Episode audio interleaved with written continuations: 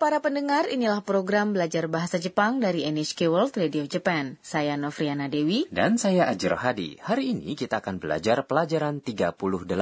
Kalimat kunci hari ini adalah... Kasikomarimashita. Baiklah, secara harfiah artinya, dengan hormat saya menerima permintaan Anda. Tokoh utama dalam adegan kami adalah Anna, seorang mahasiswi asing dari Thailand. Saat ia bangun tadi pagi, ia merasa lelah dan demam. Anna pergi ke rumah sakit bersama ibu asrama. Mari kita dengarkan adegan untuk pelajaran 38. Kalimat kuncinya adalah, かしこまりました。 baiklah.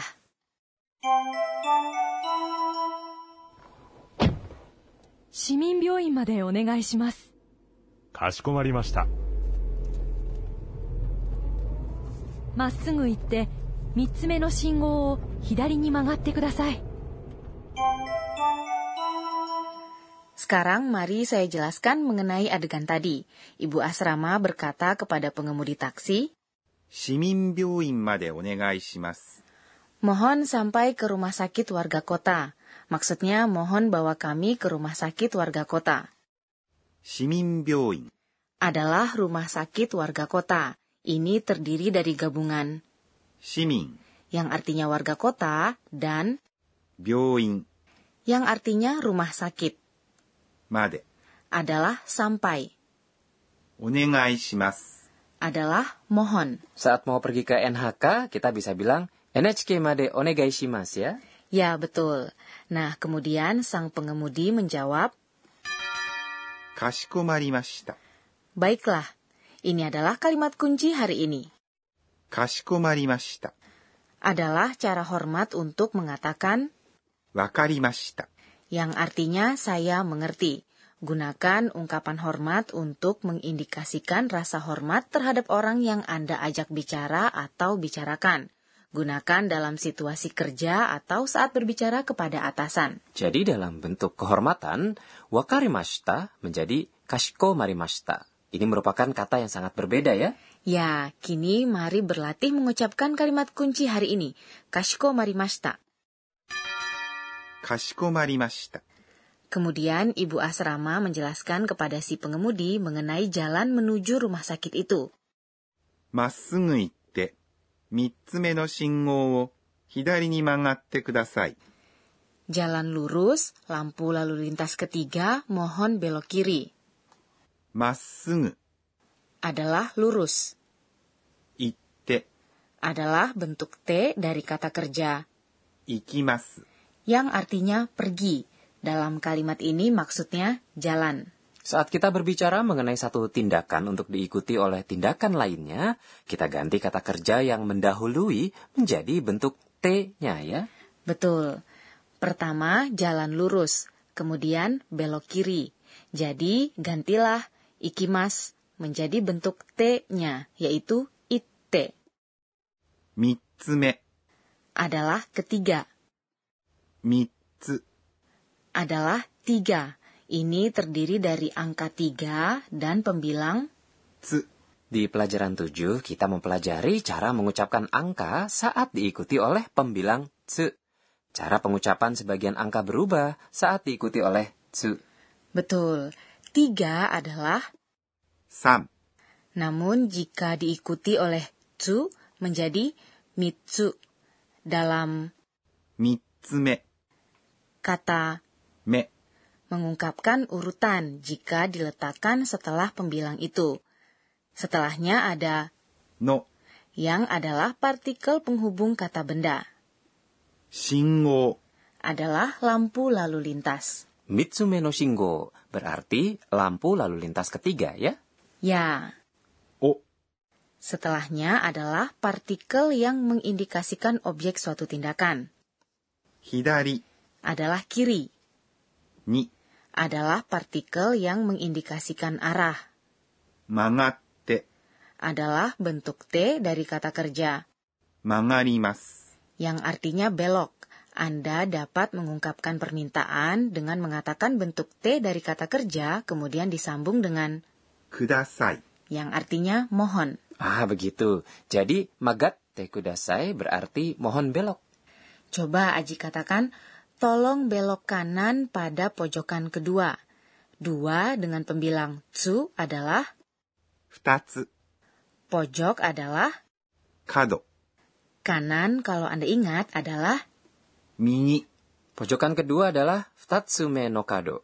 Maka itu menjadi futatsume no kado o. Lalu kemudian bilang apa lagi ya?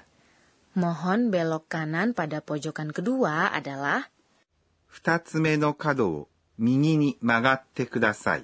Ah ya, futatsume no kado o migi ni magatte kudasai. Kini mari kita dengarkan adegan untuk pelajaran 38 lagi. Kalimat kuncinya adalah かしこまりました。baiklah.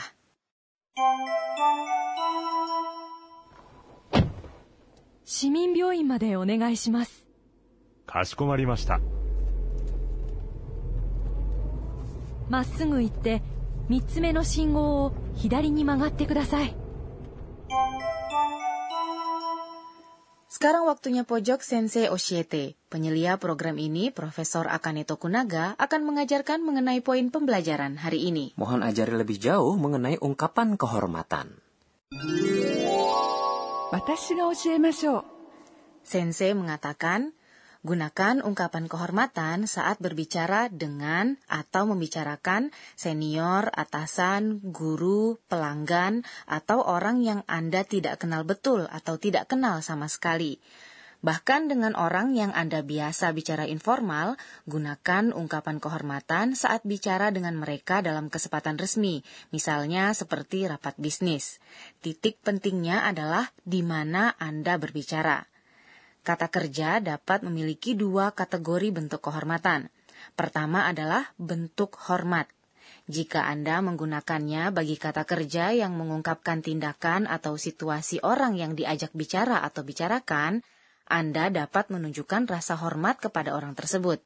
Misalnya, bentuk hormat dari mimas yang artinya melihat adalah goran. Kedua adalah bentuk rendah hati. Gunakan saat berbicara mengenai tindakan atau situasi Anda sendiri. Tunjukkan rasa hormat Anda dengan menggunakan kata-kata rendah hati untuk berbicara mengenai diri sendiri saat pengemudi taksi dalam adegan ini ingin mengatakan, saya paham. Ia tidak mengucapkan, wakarimashita. Namun ia mengatakan, kashikomarimashita. Yaitu cara rendah hati untuk mengatakan, saya paham. Anda mungkin akan mengira ungkapan kehormatan sulit untuk digunakan. Namun tenang saja, dalam percakapan biasa, jika Anda menggunakan bentuk mas dari kata kerja, sudah terdengar cukup sopan. Itulah tadi pojok Sensei Oshiete.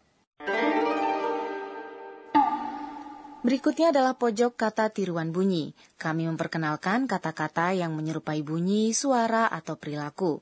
Hari ini kita memperkenalkan sebagian kata yang menggambarkan bagaimana tubuh bergerak dalam kondisi tertentu. Hura-hura. Katakan hura-hura saat Anda hampir tidak bisa berdiri karena kelelahan atau demam. Anda juga dapat menggunakan kata ini untuk menggambarkan bagaimana seseorang melakukan ini itu tanpa kejelasan atau tujuan. Artinya bisa berbagai macam ya. Ada juga kata dengan maksud serupa. Kura-kura. Kura-kura. Menggambarkan bagaimana seseorang merasa pening. Dalam kalimat, Anda dapat mengatakan, saya merasa kura-kura di kepala. Dalam kata tiruan bunyi hari ini kita memperkenalkan hura-hura dan kura-kura. Sebelum menutup perjumpaan, Anna mengingat kembali kejadian hari ini dan membuat catatan. Inilah pojok catatan si Anna. Itu cuma Taksi di Jepang punya pintu otomatis.